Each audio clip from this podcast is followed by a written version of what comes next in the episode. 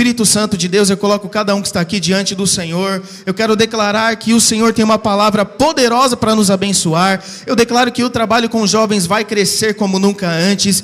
Eu declaro em nome de Jesus que nós vamos prosperar, que nós vamos crescer, que todas as células vão se multiplicar, que as mentes que aqui estão possam ser cativas ao Senhor, submissas à tua palavra e à tua vontade, para que o Senhor tenha liberdade primazia para trabalhar em nossas vidas conforme os teus princípios e a tua vontade soberana, em nome de Jesus. Amém? Vamos dar um livre zurra três vezes aí para estremecer aí. Agora é aqui no prédio.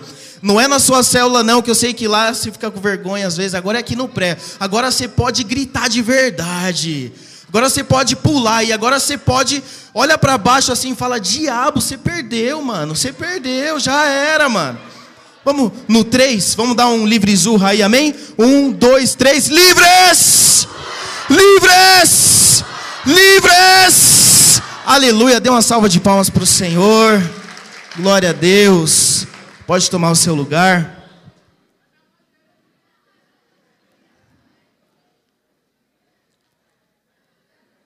Amém, irmãos. Como o Guilherme falou, depois que acabar o culto, tem a cantina lá. Passa lá com sua célula, fazer a comunhão aqui no prédio. Amém? Tem um mural com uma decoração top lá também. Você tira uma foto lá com a sua célula no final, com o seu líder. E vamos ter essa liberdade aqui.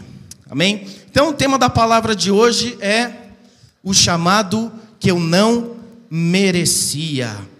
Fala para o irmão que está do seu lado, o chamado que você não merecia. Amém. Só preciso que alguém aí dos discipuladores conte o culto, tá bom? Se alguém puder contar o culto para a gente não esquecer. Então, é, eu tenho certeza que todos aqui, talvez se você não tiver a convicção e a revelação, que você tem um chamado da parte de Deus, hoje você vai ter essa certeza em nome de Jesus. Por quê? Você, como eu falei na palavra anterior, você já nasceu como um vencedor. Aqui só tem Ayrton Senna. Você já nasceu como um Ayrton Senna. Você nasceu ganhando uma corrida com mais de 300 milhões de espermatozoides. Você acha que Deus te projetou para ser um ninguém? Você acha que Deus te projetou para viver uma vida comum? Não. Deus te projetou para ser mais que vencedor. Só que só vive uma vida assim quando nós temos clareza desse chamado. Pergunta para o irmão tá desse lado: você tem alguma dúvida que você não merecia o chamado de Deus para sua vida? Então, a vida cristã começa no favor de Deus, tudo é pelo favor de Deus, tudo é pela graça. Você é usado por Deus pela graça, nós multiplicamos células pela graça, nós arrumamos emprego pela graça, nós crescemos igreja pela graça, nós prosperamos pela graça, nós temos convicção que somos amados pela graça, nós vencemos pecado pela graça, é tudo pela graça. A vida cristã é a própria graça, a vida cristã é depender do Senhor. Graça é depender exclusivamente e unicamente de Deus, é entender que se não for o Senhor Jesus, nós não conseguimos nada, nós não conquistamos nada e nós não prosseguimos em nada, porque dele, por ele e para ele são todas as coisas, então nós dependemos de Deus. Fala para o irmão que está do seu lado, você depende de Deus em tudo, meu irmão. Aleluia. Então, a primeira coisa que nós precisamos entender quando a Bíblia fala que Deus nos transportou de um império das trevas para onde? Para o reino do Filho do. Então nós somos transportados de um império das trevas. Então, quando a gente está no mundo, quando a gente ainda não tem essa convicção do amor de Deus, quando nós somos ímpios, você não é mais ímpio, você é justo, só estou dando um exemplo aqui. Nós não temos essa noção de que o diabo nos odeia. Você vê alguma pessoa aí que é ímpio e ele tem percepção do mundo espiritual? Claro que não. Uma pessoa que não tem percepção do mundo espiritual, geralmente ela culpa os homens em tudo. Ela acredita que o homem é o culpado de tudo, que o mundo está do jeito que está por conta do Biden, por conta do Bolsonaro. e por conta da colonização, e por conta dos índios que não protegeram a terra, e por conta dos portugueses. Então, uma pessoa que não tem revelação, ela sempre vai colocar defeito aonde? No homem, nas circunstâncias. Mas quando você teve uma experiência com o Senhor Jesus, quando você foi salvo, você creu no coração e confessou com a boca, o Senhor Jesus, ele mudou a sua visão. Foi como o André falou aqui, o Senhor Jesus mudou a sua visão. Hoje você não pertence mais a esse império. Então, quando nós nascemos até o dia que a pessoa vai se converter, o que, que o diabo tenta fazer com a pessoa de todas as formas? Quem aqui já foi no encontro e você deu várias desculpas até ir no encontro? Teve alguém que. que... Você deu várias desculpas para não ir para o encontro. Chuveiro queimou, a mala quebrou, o dinheiro rasgou, eu caí na rua, o pernilongo picou, fez um hematoma e uma hemorragia. O cachorro me mordeu. Então a pessoa ela até ir para o encontro, geralmente ela dá várias desculpas, porque o diabo não quer que a pessoa tenha uma experiência com Jesus. Eu lembro que, quando eu estava indo para o encontro, pagaram o meu encontro. Além de terem pagado o meu encontro, eu ainda dei uma desculpa, falei que tinha um evento na academia, mentira, fiquei em casa. Eles ficaram me esperando, foram buscar na minha casa de carro e eu não tive para onde correr. E eu tive uma experiência com Deus poderosa. Mas por quê? Já é, eu vou entrar aqui no tema da palavra. Fala para a pessoa que está do seu lado. Nós precisamos de Mordecai. Misericórdia, que no... Você que pretende ser pai e mãe um dia é um lindo nome. Mordecai. Parece nome de leão, de hiena, uma coisa. Estranho, né, irmãos? Mas você vai entender onde quero chegar. Beleza, o diabo ele quer nos destruir, porque a Bíblia diz que ele veio para roubar, matar e roubar, matar e destruir, mas Jesus veio para dar vida e vida em abundância. Essa é a diferença dos dois. O diabo hoje ele tem cara. Qual que é a cara do diabo? Se chama coronavírus, pandemia. Ele se manifesta de diversas formas, ele ataca de diversas formas, mas hoje ele mostrou a face dele, que é essa pandemia, que é o que eu tenho insistido com os irmãos para a gente entender o que está acontecendo hoje no mundo espiritual, como que a igreja hoje tem sofrido o dano. Estava ouvindo o pastor Wilson é, pregando, né? E ele falou uma coisa muito interessante. Ele disse que ele foi pegar ali um avião. Inclusive, quando nós fomos para Goiânia, os irmãos que pegaram um avião ou foram de ônibus, é uma hipocrisia assim, é, é muito gritante, né?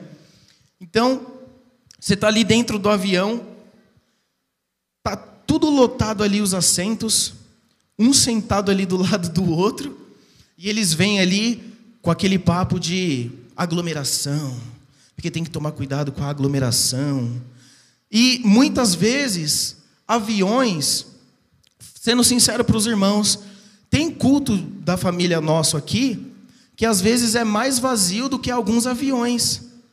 E um avião cabe dentro desse prédio. Só que aí a pessoa pode viajar dentro do avião, ficar ali apertado, mas ela não pode participar de um culto. Ou seja, padaria não parou, mercado não parou, Metrô não parou. Quem pega metrô trem para trabalhar aqui e você sofre sete horas, oito horas da manhã? Tem alguém que passa por isso? Irmãos do céu, vamos falar a verdade? Você vê algum fiscal controlando o espaço na hora que você vai entrar ali no metrô? Tem algum fiscal? Olha, mais de um metro aqui, viu? Tá muito perto. Ó, o álcool gel para você poder entrar na plataforma. Você vê isso acontecer? Mas por que que a perseguição com a questão dos cultos religiosos.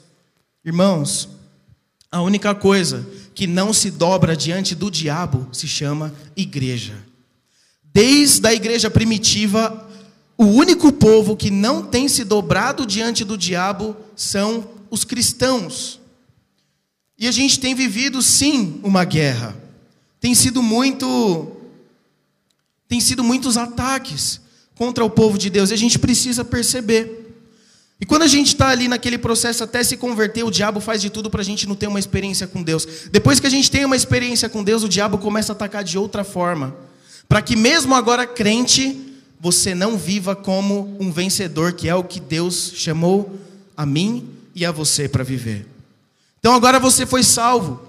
Você não vai mais para o inferno. Você é justo, você é perdoado, você é amado, você é filho de Deus. Mas existe uma forma de ser vivida como um filho de Deus. E o diabo ele vai fazer de tudo para que você viva o contrário disso. Agora ele não tem mais como te ganhar, ele não tem mais como te tragar, mas ele agora pode tentar te atingir para que você viva fora do que Deus tem para a sua vida. Fala para o irmão que está do seu lado, Deus tem um plano maravilhoso para a sua vida.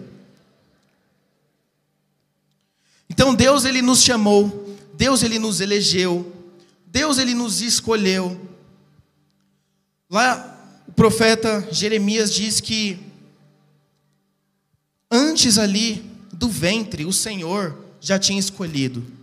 E eu creio, tenho certeza que aquilo não foi só para Jeremias, é para mim e para você. A Bíblia diz que um fio, nem um fio de cabelo cai da nossa cabeça sem que Deus permita. Olha como Deus se preocupa comigo e com você. Deus ele tem pensamentos bons a nosso respeito, pensamentos de paz e não de mal, que é o que a Bíblia diz, para nos dar o que? O fim que nós esperamos. E dentro do propósito de Deus existe uma forma, irmãos. Existe uma forma de combater, existe uma forma de não aceitar esse estilo de vida que o diabo muitas vezes quer impor para mim para você através de situações. Quantos aqui já ouviram falar de Esther? Alguém já ouviu falar de Esther? Eu vou falar um pouquinho dela aqui. Então, nós precisamos entender que quando você diz sim para o seu chamado, todas as pessoas à sua volta são afetadas pelo sim que você falou. Você sabia disso? Quando você diz sim para Jesus, pessoas serão salvas por conta do seu sim. Independente se você vai viver uma vida onde você vai passar por situações que você vai ficar triste, mal, contrariado, o seu sim pode salvar pessoas. Você está aqui porque alguém insistiu na sua vida. Você está aqui porque alguém te convidou. Você está aqui porque alguém falou sim para Jesus. Essa pessoa que te trouxe, se ela não tivesse nem aí para você, onde você estaria hoje? O que você estaria fazendo agora? Essa é a grande questão. Tem muita gente aqui que ainda não falou esse sim para Jesus. Tem muita gente que ainda está em dúvida de falar esse sim para Jesus. O apóstolo Paulo, ele estava cuidando de um povo indo para Jerusalém, pegou um navio, e Deus falou para o apóstolo Paulo que aquele barco iria afundar. Queria acontecer ali uma tragédia, que eles iam ter um naufrágio. Fala para a pessoa que está do seu lado, já pensou um naufrágio? Você sabe nadar? Quem sabe nadar aí? Marcar um campeonato de natação depois. Nado de costas, cachorrinho, barriga. Aqueles irmãos, né, que chegando em imersão, o cara pagando de Michael Phelps, ele vai mergulhar só a barriga na água. É, mano, é muito engraçado. Em breve também, irmãos, nós faremos aí uma imersão só para líderes de célula, amém? Então você que é líder de célula, em breve novas notícias aí para você. O apóstolo Paulo recebeu aquela notícia de Deus que o barco iria ter um naufrágio. Mas olha o que Deus falou para o apóstolo Paulo: que aquelas pessoas, mesmo no naufrágio, não morreriam, porque o apóstolo Paulo, que tinha um chamado de levar elas a Jerusalém, estava com elas. Aquelas pessoas foram agraciadas por Deus, porque o apóstolo Paulo, que tinha falado sim para Jesus, estava com aquelas pessoas. Ou seja, se o apóstolo Paulo não tivesse naquele barco, certeza que todo mundo ali ia morrer. Então, pessoas são abençoadas, pessoas são salvas e muitas vezes livres da morte, quando nós falamos sim para o chamado de Deus para as nossas vidas. Pergunta para a pessoa que está do seu lado: você ainda tem dúvida de falar o sim?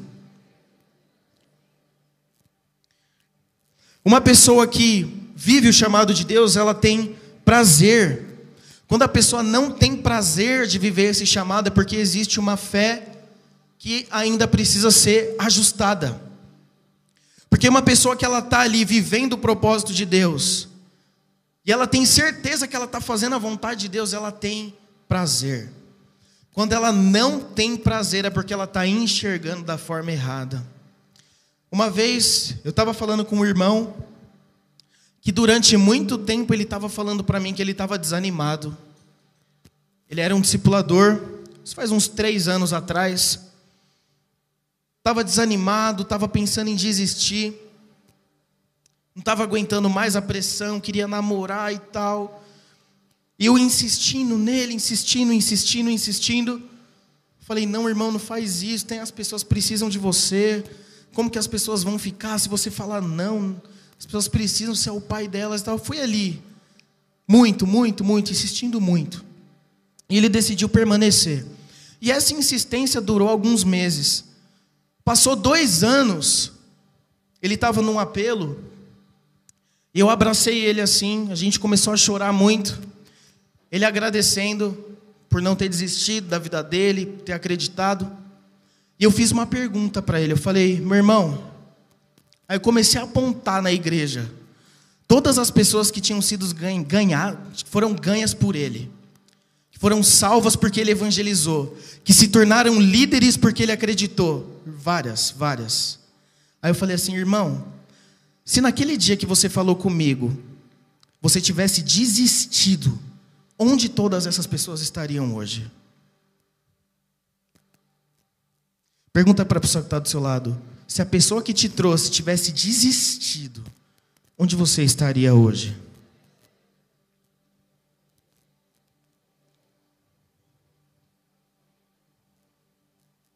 E aí ele chorou muito e ele percebeu que mesmo na dificuldade, mesmo emocionalmente frágil, quando nós entendemos a responsabilidade que nós temos, vivendo o propósito de Deus, e isso quando eu estou falando, eu não estou falando de uma função, eu estou falando da vida da igreja, de servir a Jesus, de ser fiel, porque a gente nunca sabe quando Deus quer nos usar. Às vezes Deus quer te usar para curar uma pessoa, você não sabe. Às vezes Deus quer te usar dentro de um transporte público para evangelizar uma pessoa, você não sabe. Às vezes Deus está te treinando para daqui cinco anos, uma pregação específica, você ganhar sua mãe e seu pai, você não sabe. Nós não sabemos dos planos de Deus em nossas vidas. Mas tudo tem a ver com o sim para Deus, porque Ele já te chamou. Não existem algumas pessoas que foram chamadas por Deus. Vocês, pelo simples fato de ter aceitado Jesus, meu irmão, você já tem um propósito de vida muito lindo para ser vivido em Deus. Tudo é a questão de você ter revelação, se você tem prazer na vida que você vive hoje como igreja. Olha para o irmão que está do seu lado, vê se ele é alguém que tem prazer de viver a vida da igreja.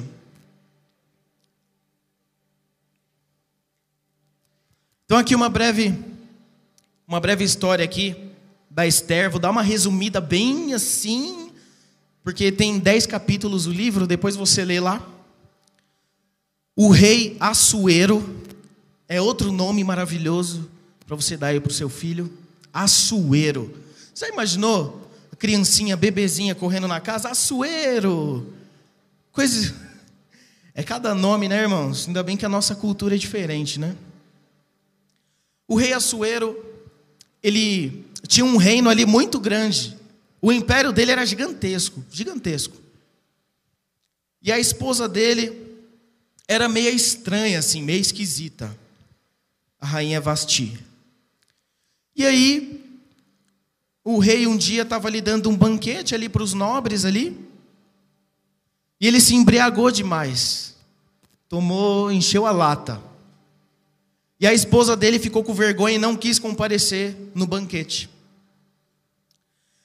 Naquela época, isso era transgredir a lei, assim, de uma forma que a pessoa merecia a morte, mano. Naquela época, amém? Né? Não é hoje, não. Você tem que entender que é uma época diferente. Amém? E aí ele ficou muito indignado e ele propôs ali para que ele pudesse captar uma nova esposa. E aí dentro ali o povo, ele começou a meio que fazer ali um alguns campeonatos ali de beleza e tal, e tinha essa mulher Esther, que ela era judia. Ela foi adotada por Mardoqueu e ela servia a Deus com zelo. Ela servia a Deus com muita intensidade, ela acreditava no propósito de Deus para a vida dela. E ela participou ali daquele concurso de beleza da época. E a Bíblia diz que por conta do zelo dela, ela vivia uma vida ali pobre, muito pobre, muito miserável. Quando ela se achegou diante do rei, tinha muitas mulheres, mas ele bateu o olho nela e falou: Nossa, é essa aqui. A Bíblia fala que ela foi agraciada, ela encontrou favor aos olhos do rei, e Deus liberou esse favor na vida dela. E aí ela, beleza, ela casou. Então qual que é a primeira questão que você precisa entender? E quando você fala sim para Deus, existe favor. Existe favor dentro do propósito, onde Deus pode te colocar em locais que você nunca imaginou, irmãos. Que você nunca imaginou.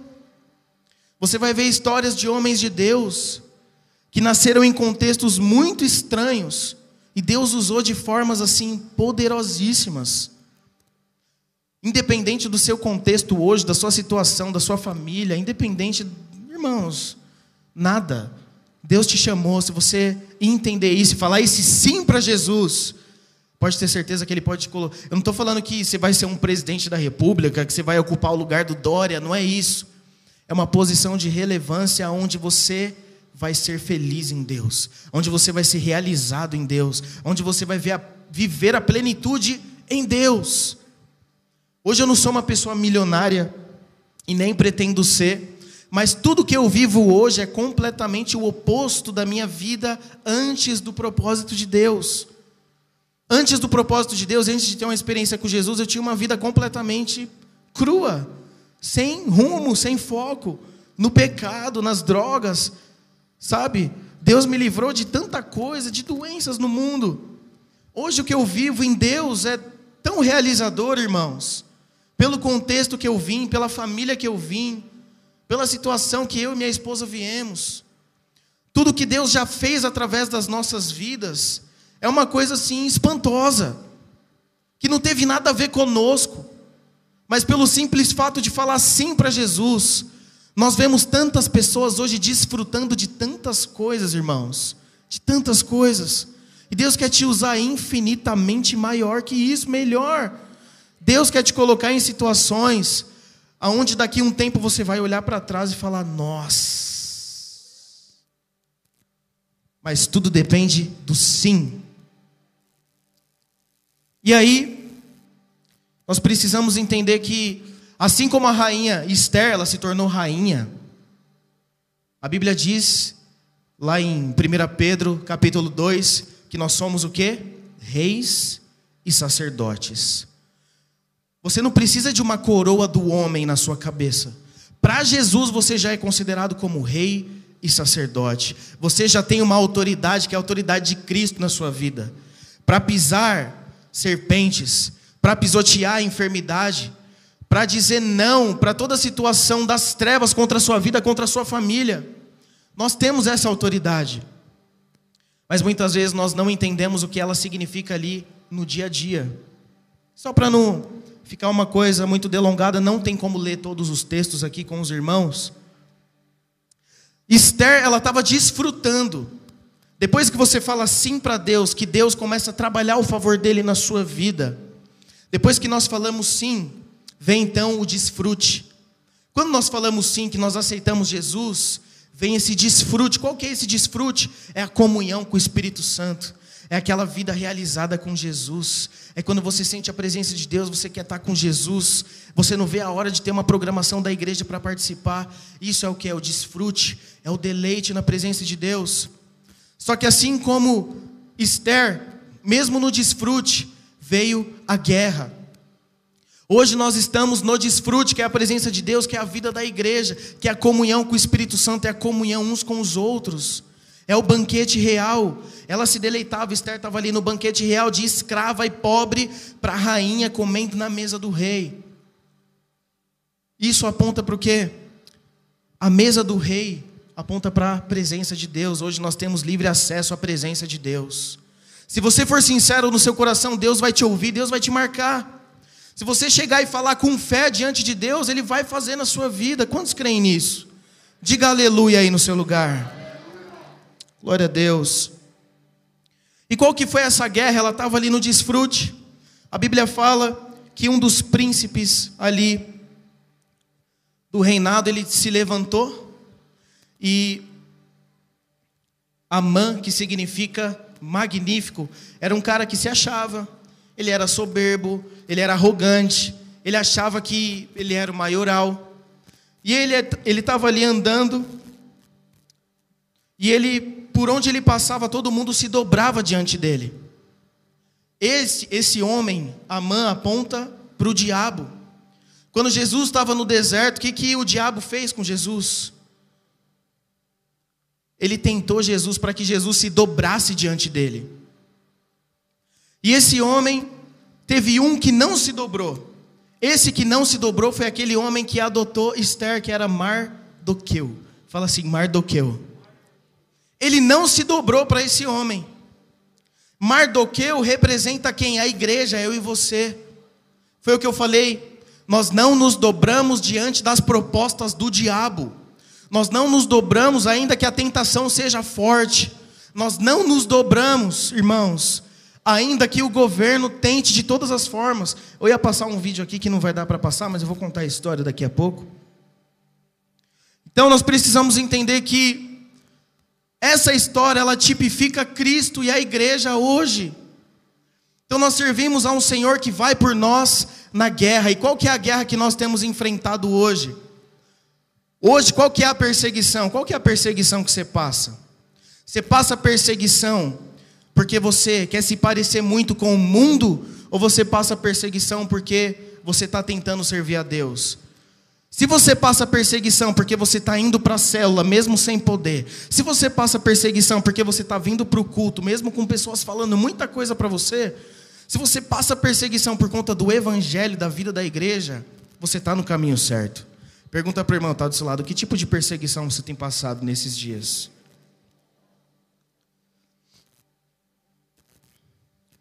E essa guerra aqui, quando Mardoqueu ele não se dobrou para Amã, esse Amã ficou indignado, ele ficou possesso. A Bíblia fala que ele jurou matar todos os judeus só por conta daquele cara.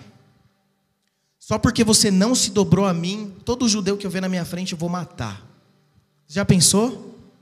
O cara foi fiel a Deus, não se dobrou às propostas de um ímpio, e o povo inteiro judeu foi ameaçado de morte.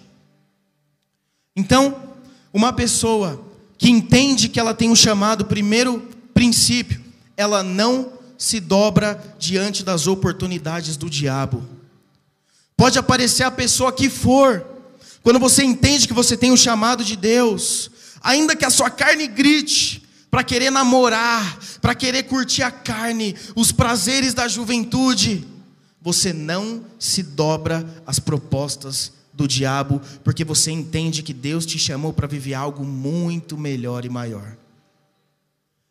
Quando eu me converti, incrível, porque quando eu era do mundo, nunca tinha mulher para dar em cima de mim.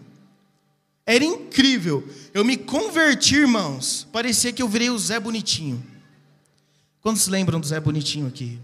Perigote. Irmãos, eu me converti. Era tanta, tanta coisa ali no hospital ali que eu trabalhava acontecendo, aonde eu morava. E é, é impossível você não perceber que era o diabo, porque foi uma coisa assim da noite para o dia. Eu ficava ali no mundo tentando caçar uma, não vinha nenhuma. Eu me converti, chovia. Eu falei, misericórdia. Misericórdia. Ao ponto de ter moças que se insinuavam de tais formas que eu chegava em casa chorando. Eu falava, Jesus, o Senhor sabe que essa é a minha fraqueza. O Senhor sabe que eu tenho dificuldade com isso. Me ajuda. E foram muitos anos fugindo disso mas sempre acreditando que Deus tinha algo para mim, que Deus tinha o melhor para mim, irmãos. Aqui eu não estou falando de alguém que é bom, estou falando de alguém que é zoado, estou falando de alguém que tem problemas, de alguém que tem dificuldades, como todo mundo que tem aqui. Mas eu entendia que eu tinha um chamado de Deus, eu não tinha largado tudo à toa, não tinha largado minhas amizades à toa. Eu não tinha largado namoradas à toa. Eu não tinha largado é, relacionamentos de pessoas à toa.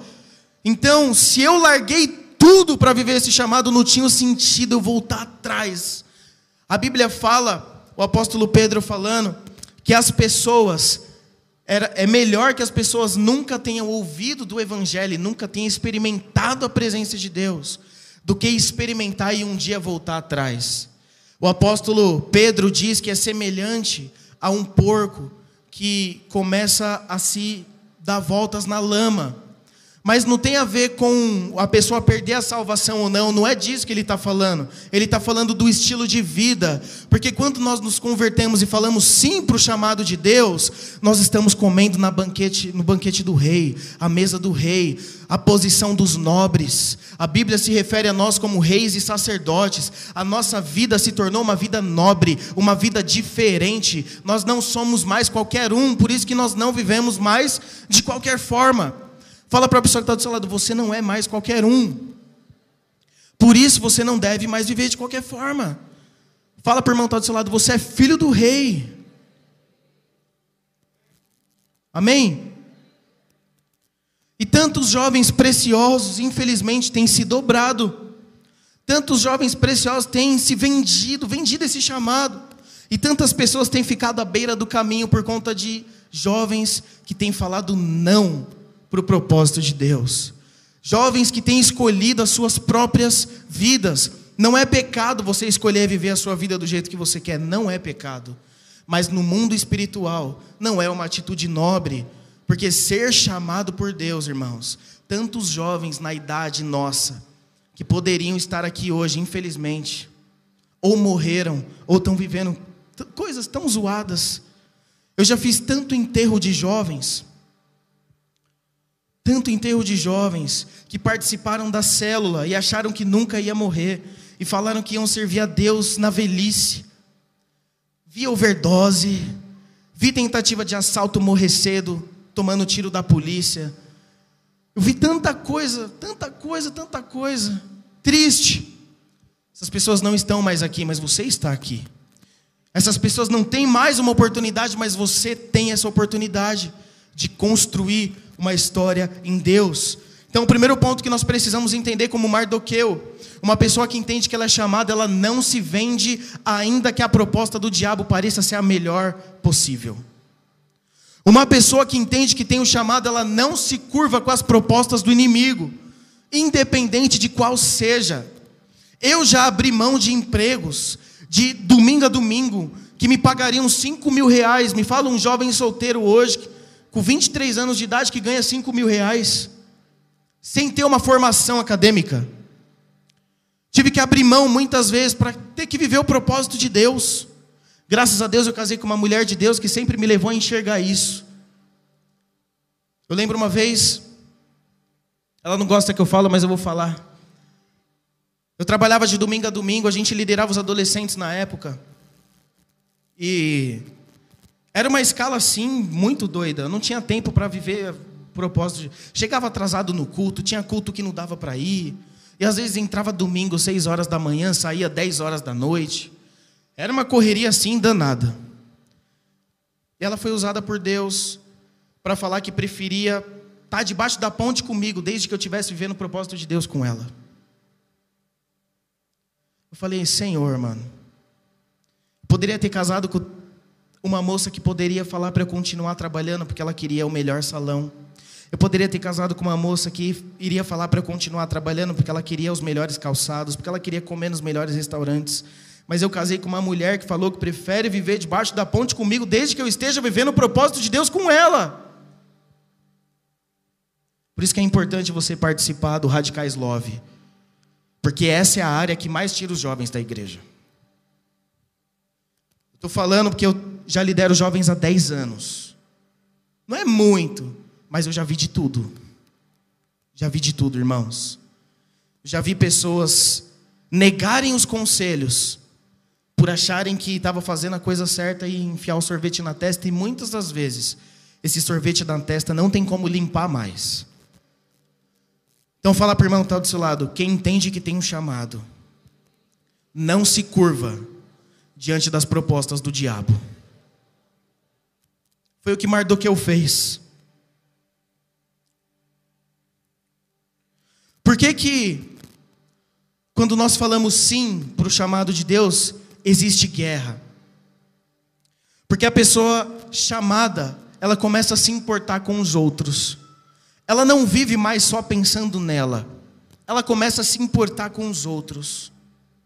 Já teve alguma vez que você se importou mais com alguém que você teve prejuízo por conta disso? Significa que você está no caminho certo. Quando você tem prejuízo por conta do propósito de Deus, significa que você está fazendo certo.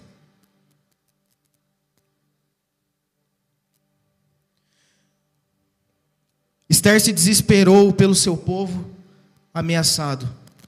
Esther estava de boa ali, na mesa do rei, estava curtindo, estava comendo, e ela estava nem aí. Estou de boa aqui, estou no desfrute. Infelizmente hoje tem muito cristão, não, estou na graça. Jejuar, estou na graça. Que? Fazer os cursos? Não, estou na graça, misericórdia. Discipulado, estou amarrado, estou na graça. Esther estava na graça. E ela se esqueceu do que se esperava dela como uma mulher que estava na posição dela. Você pode estar na graça, nós estamos na graça, mas não significa que nós temos que parar de guerrear. A graça, na verdade, é a oportunidade para guerrear. A graça é uma oportunidade que Deus nos deu. Olha o que o apóstolo Paulo diz: que não ele, mas a graça de Deus com ele, por conta da graça, ele fez mais do que todos os apóstolos juntos. Então, graça é uma oportunidade de Deus de ser usado demais por Deus. Graça não é para você ficar trancado no seu quarto. Ah, não, vou na célula aqui de vez em quando, vou no culto aqui de vez em quando. Eu estou curtindo. Eu estou de boa. Porque nós estamos em guerra. Fala para a pessoa que está do seu lado, você está em guerra. É água, tá, irmãos? Não pedi cachaça, não.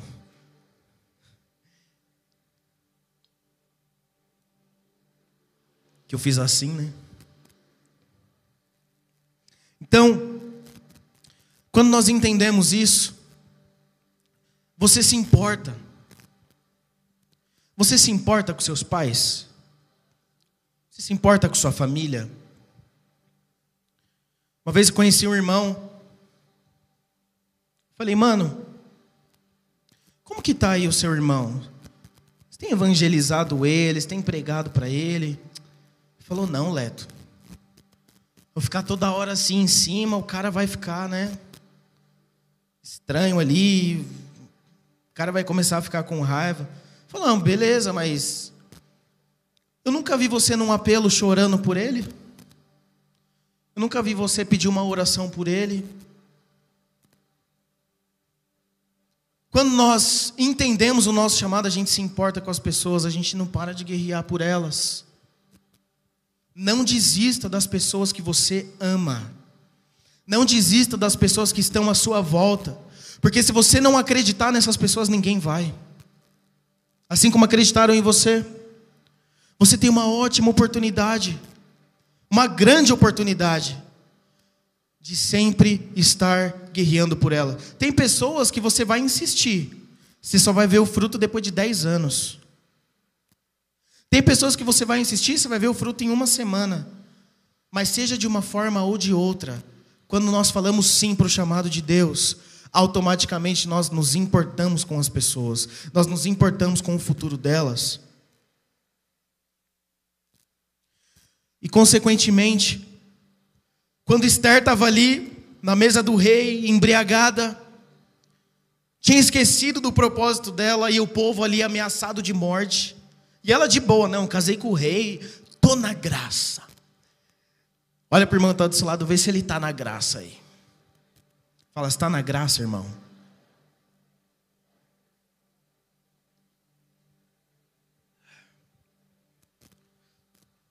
Ela tinha se esquecido do povo. Mardoqueu, quando ele descobriu que o povo foi ameaçado de morte, ele saiu gritando, indignado, rasgando as vestes, para que Esther pudesse ouvir. E quando Esther olhou ali da janela, viu ele indignado, ela caiu em si. O que, que isso aponta? Deus vai colocar pessoas na sua vida muitas vezes para você cair em si. Às vezes você vai estar fazendo uma escolha de morte e Deus vai enviar uma pessoa para você cair em si. Automaticamente Deus vai colocar pessoas na sua vida para que você seja usado como Mardoqueu, para que essa pessoa caia em si. Cair em si significa o quê? Que muitas vezes nós vamos ter que falar a verdade para as pessoas, ainda que doa que nós vamos ter que abrir os olhos das pessoas, ainda que elas não gostem. Mas é melhor você chegar diante de Deus tendo falado a verdade, do que ter se omitido com medo da pessoa ficar chateada com você. Eu só estou aqui hoje, irmãos do céu, você acha que eu me converti e fui um, uma florzinha de Jesus? Sem, nunca passei crise, nunca pensei em desviar, misericórdia. Eu já quase fiz escolhas que eu ia acabar com a minha vida.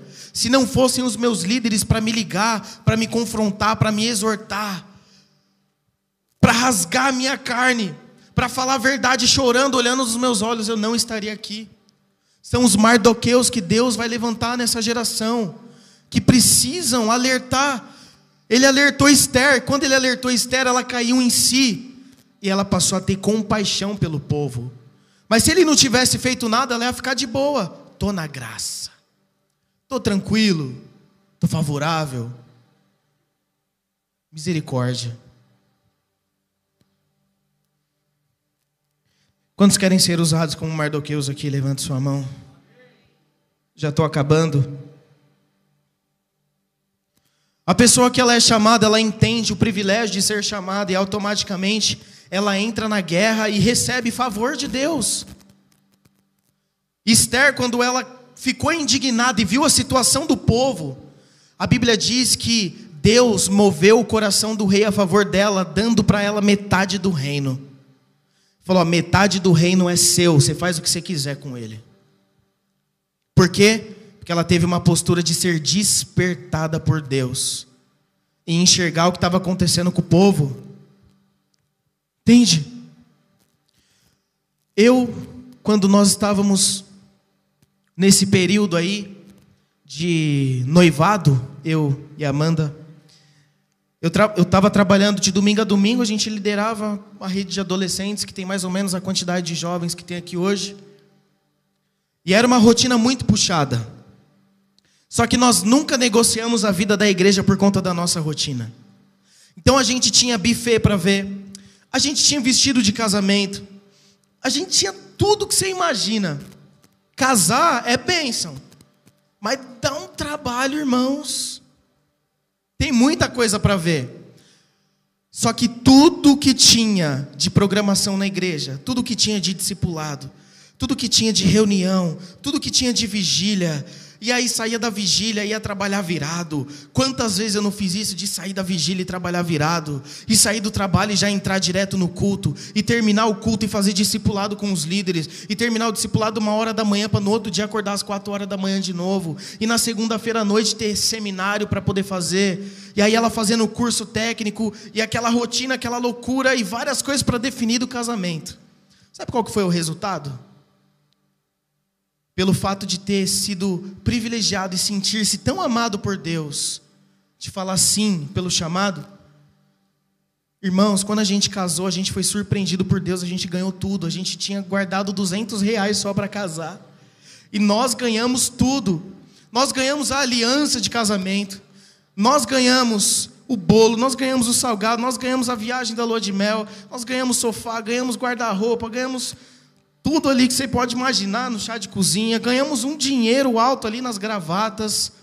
No dia do casamento, ela estava fazendo o salão, estava fazendo ali o cabelo. Eu precisava comprar um sapato um dia antes de casar, precisava cortar o cabelo, precisava comprar desodorante, eu não tinha dinheiro. Do nada ela me liga chorando. Aí a minha chefe do nada sentiu no coração de dar uma oferta pra gente. Eu falei, beleza, deve ser uns 50 reais. Ela me mostra o extrato, era mil reais. Eu cortei o cabelo, fiz tipo um cabelo de Johnny Bravo. Comprei o melhor desodorante, comprei o melhor sapato. Quase fiz uma maquiagem em mim mesmo ali. Mas irmãos, é o favor de Deus, existe favor de Deus quando você fala sim para viver a vida da igreja. Deus te favorece em tudo. Quando você cuida das coisas de Deus, Ele cuida das suas com todos os detalhes. Ah, mas para você era fácil, né? Você era obreiro. Eu tinha acabado de virar obreiro.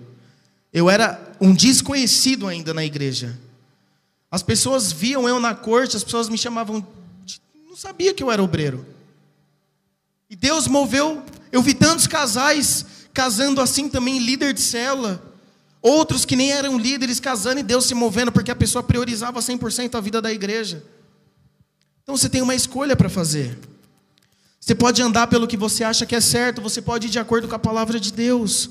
A palavra de Deus não falha. Fala para o irmão que está do seu lado: existe favor em quem se entrega para viver o propósito de Deus.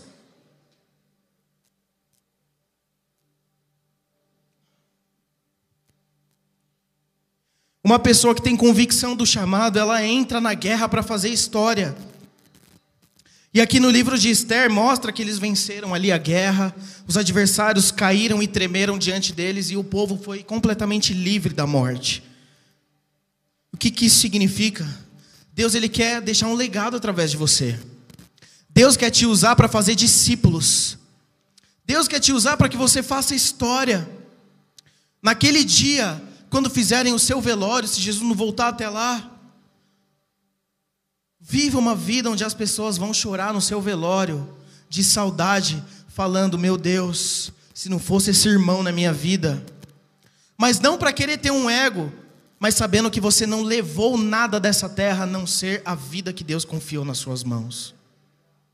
Que é a vida de Deus, que é o propósito de Deus, que é o chamado de Deus. Então, quando você diz sim para isso, Deus te usa para fazer discípulos, Deus te usa para multiplicar, Deus te usa para deixar um legado. Irmãos, eu saí lá, lá da, da Casa Verde, eu alinhei tudo a rede, eu levantei lá um obreiro, deixei tudo certinho, passei ali o coração, um discípulo meu lá que já estava uns três anos, liderei solteiro, liderei na corte, noivado, casado ajudei ali em todos os processos, e hoje o cara está lá, está fluindo, um obreiro também. Mas se eu falasse não, não, não, não, não, tô, tô de boa aqui, vou ficar tranquilo. Quando nós entramos na guerra, quando nós entendemos isso, irmãos, a geração passa e os seus frutos eles ficam e eles se multiplicam e eles se multiplicam e eles se multiplicam. Essa é a vida da igreja de 12 apóstolos que foram escolhidos por Jesus, olha quantos cristãos tem no mundo hoje. São os frutos, são os frutos. E a conclusão é que a pessoa que ela decide andar por convicção, ela não se entrega às emoções. Vamos dar um exemplo. Você que mora com seus pais. Você já imaginou se o dia que os seus pais ou seus familiares que bancam a casa, pagam as contas, fazem a compra do mês. Você já imaginou se no dia que ele ficasse mal com você? Aí ah, hoje eu não estou me sentindo afim de ser pai, eu estou triste com a vida, eu estou mal, eu não vou fazer a compra do mês, você vai passar fome, eu vou sair de casa. Por que, que isso não acontece? Porque na posição dele de pai, ele tem uma responsabilidade que requer uma maturidade. Quando você é convicto do chamado de Deus para a sua vida, ainda que você não tenha o sentimento, ah, eu não estou me sentindo bem, você permanece porque você entende que você tem uma responsabilidade com o corpo de Cristo. Você entende que você é importante para a igreja. Ainda que você faça, igual aquele irmão que eu estava falando aqui, ele não estava sentindo de Deus de permanecer, ele não estava sentindo de Deus de continuar, mas pelo simples fato de decidir permanecer, Deus foi trabalhando na vida dele, e tantas pessoas foram ganhas, e tantas pessoas foram salvas, e tantas pessoas foram transformadas.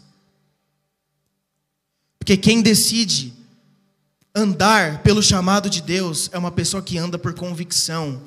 E independente das emoções, a pessoa não se entrega às emoções. Assim como um pai de família. Tem um jovem, José Luiz Sanches, não vai dar para passar o vídeo dele aqui. Ele foi um mártir. Pergunta para o irmão que está do seu lado: Você sabe o que é um mártir? Mártir é uma pessoa que morre defendendo a sua fé. 1914, mais ou menos, no México, tinha uma perseguição religiosa, onde as pessoas que tentavam ali quebrar aquele, é, como que eu posso falar, aquelas leis ali do governo federal, aquelas pessoas elas eram presas e elas só eram livres se elas negassem a Jesus. 1914, não faz tanto tempo assim, lá no México. E esse jovenzinho começou ali um certo movimento para tentar quebrar é, essa perseguição religiosa com os cristãos na época. E ele foi preso, 14 anos de idade. E tem um filme, é Viva Cristo Rei, depois você, você assiste lá. 14 anos de idade, 13 anos de idade. Em todo o tempo ali, os governadores falando para ele: se você não dizer as seguintes palavras, nós vamos te torturar até você morrer. Tá, e quais são essas palavras? Morra Cristo Rei. Você tem que falar, morra Cristo Rei. Que a gente vai entender que o governo federal se sobressaiu sobre essa sua fé imbecil e a gente te libera. Em todo momento ele falava: Viva Cristo Rei. E ele falava: Viva Cristo Rei. E depois que ele falou, ele foi torturado. O relato fala que arrancaram a sola dos pés dele. E enquanto as solas dos pés que eles arrancavam com a faca, ele gritava: Viva Cristo Rei. E o cara falando: Tem certeza que você não vai gritar? Ele falando: Viva Cristo Rei. Depois fizeram ele andar um longo caminho, sem a sola do pé, sangrando, cheio de sal no chão, com as feridas ardendo e dando mais oportunidades. Negue o seu Deus. E ele sempre falando. Ele falou para a mãe dele antes disso acontecer: Mãe, tem uma oportunidade melhor de estar com Jesus na glória do que fazer o que eu vou fazer. Ele sabia que ele ia morrer, mas ele tinha convicção que esse era o chamado dele. A Bíblia diz que aqueles que se achegaram diante de Jesus naquele dia que vai ter uma recompensa, uma recompensa assim linda, absurda. Jesus fala que, mesmo em face da morte, eles não amaram as suas próprias vidas. E aí chegou no final, aquele jovem teve uma última oportunidade, e a mãe dele sabia que ele estava sofrendo, mas ela estava feliz por ele manter a fé dele, aquela postura. Deram uma última oportunidade para ele, para ele negar Jesus, ele gritou uma última vez: Viva Cristo Rei! Ele tomou uma facada nas costas. Nessa facada, ele desenhou a cruz na terra, sangrando, e falou: Eu estou indo para casa. Tomou um tiro e morreu. Hoje, talvez a gente não passe esse tipo de perseguição, mas existem outras formas que nós podemos dar a vida pelo propósito de Deus, porque só existe uma vida. O diabo está tentando dobrar a igreja de todas as formas. Mas aqueles que têm um chamado de Deus, eles não se rendem e vão até o fim. Pode, pode colocar a música, o Diego. Eu queria que você fechasse seus olhos aí e curvasse sua cabeça agora.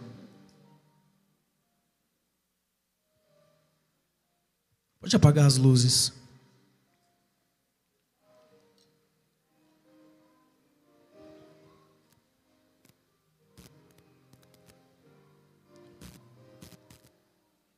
Oh Jesus.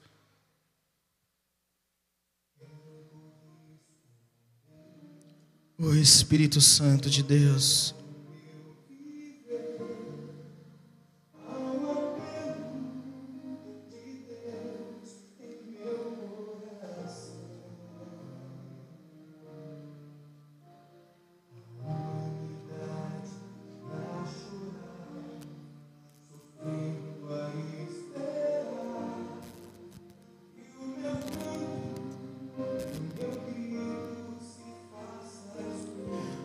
Tem pessoas desesperadas para você dizer o seu sim para Jesus.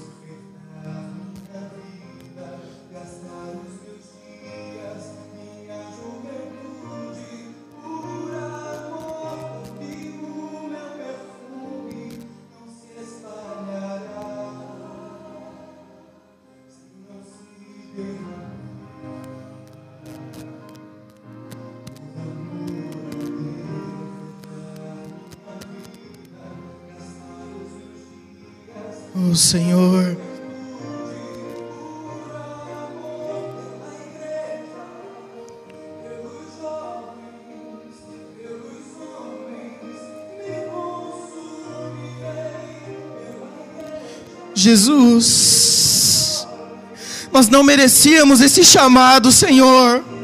Nós não merecíamos ser transportados do império das trevas para o reino do Senhor. Nós não merecíamos sermos usados nesse tempo. Ah, Jesus. Talvez você tenha tantas questões aí dentro de você, no seu coração, tantas dúvidas.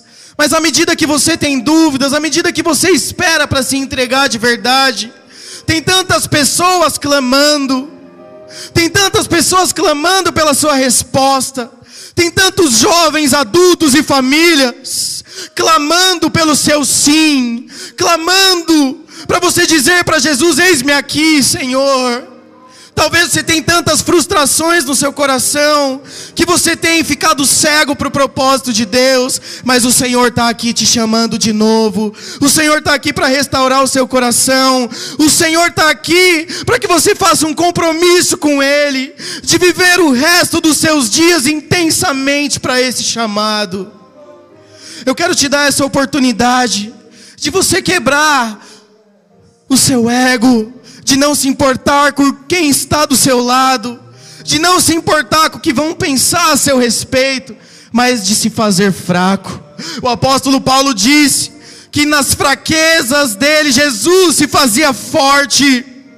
Eu quero te dar essa oportunidade de você falar sim para o chamado de Deus na sua vida, vindo aqui na frente chorar vindo aqui na frente chorar, de falar sim para o chamado de Jesus, eu quero que você saia do seu lugar e venha até aqui na frente. Oh Espírito Santo de Deus, não tenha vergonha. Se você quiser deitar no chão, chorar, esse é o seu tempo de você ser conquistado pelo Senhor. Esse é o seu tempo de você esquecer dos seus problemas pessoais. Esse é o seu tempo de você entender que Jesus está cuidando de você, de você entender que você não precisa ter medo, porque quando nós falamos sim para Ele, Ele cuida do resto. Ah, Senhor, ah, Jesus, não tenha vergonha de chorar, não tenha vergonha de se quebrantar. Oh, Espírito Santo, Espírito Santo de Deus. Oh, Senhor, oh, Jesus, pode voltar essa música novamente. Ah, Senhor. Quantas famílias, Jesus, esperam pelo sim dos meus irmãos. Assim como eu só estou aqui pelo sim do meu primo Jesus. Assim como eu só estou aqui pelo sim dos meus líderes. Tantas pessoas preciosas estarão aqui pelo simples fato dos meus irmãos dizerem sim. Ah, Jesus, o Senhor tem tantas coisas para liberar na vida dos meus irmãos. Dizer sim para o chamado de Deus é dizer sim para prosperar. Dizer sim para o chamado de Deus é dizer sim para o favor. Dizer sim para o chamado de Deus é dizer sim para portas abertas. Dizer sim para o chamado de Deus é dizer sim para salvação. Ah, Jesus, dizer sim para o chamado do Senhor, na verdade, é um privilégio. Ah, Jesus.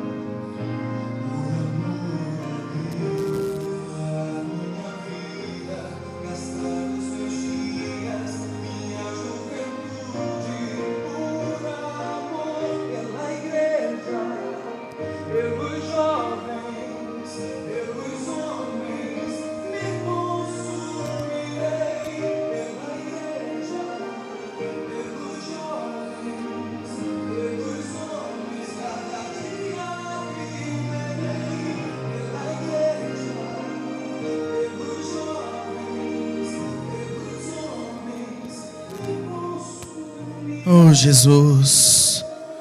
Eu quero te dar liberdade agora. Você que é líder de célula, discipulador.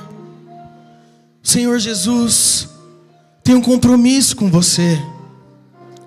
Eu quero te dar liberdade de você orar pelos irmãos que estão aqui, de você impor as suas mãos, você que é líder, discipulador, de você abraçar alguma dessas pessoas e liberar vida, e liberar fé. Oh Jesus.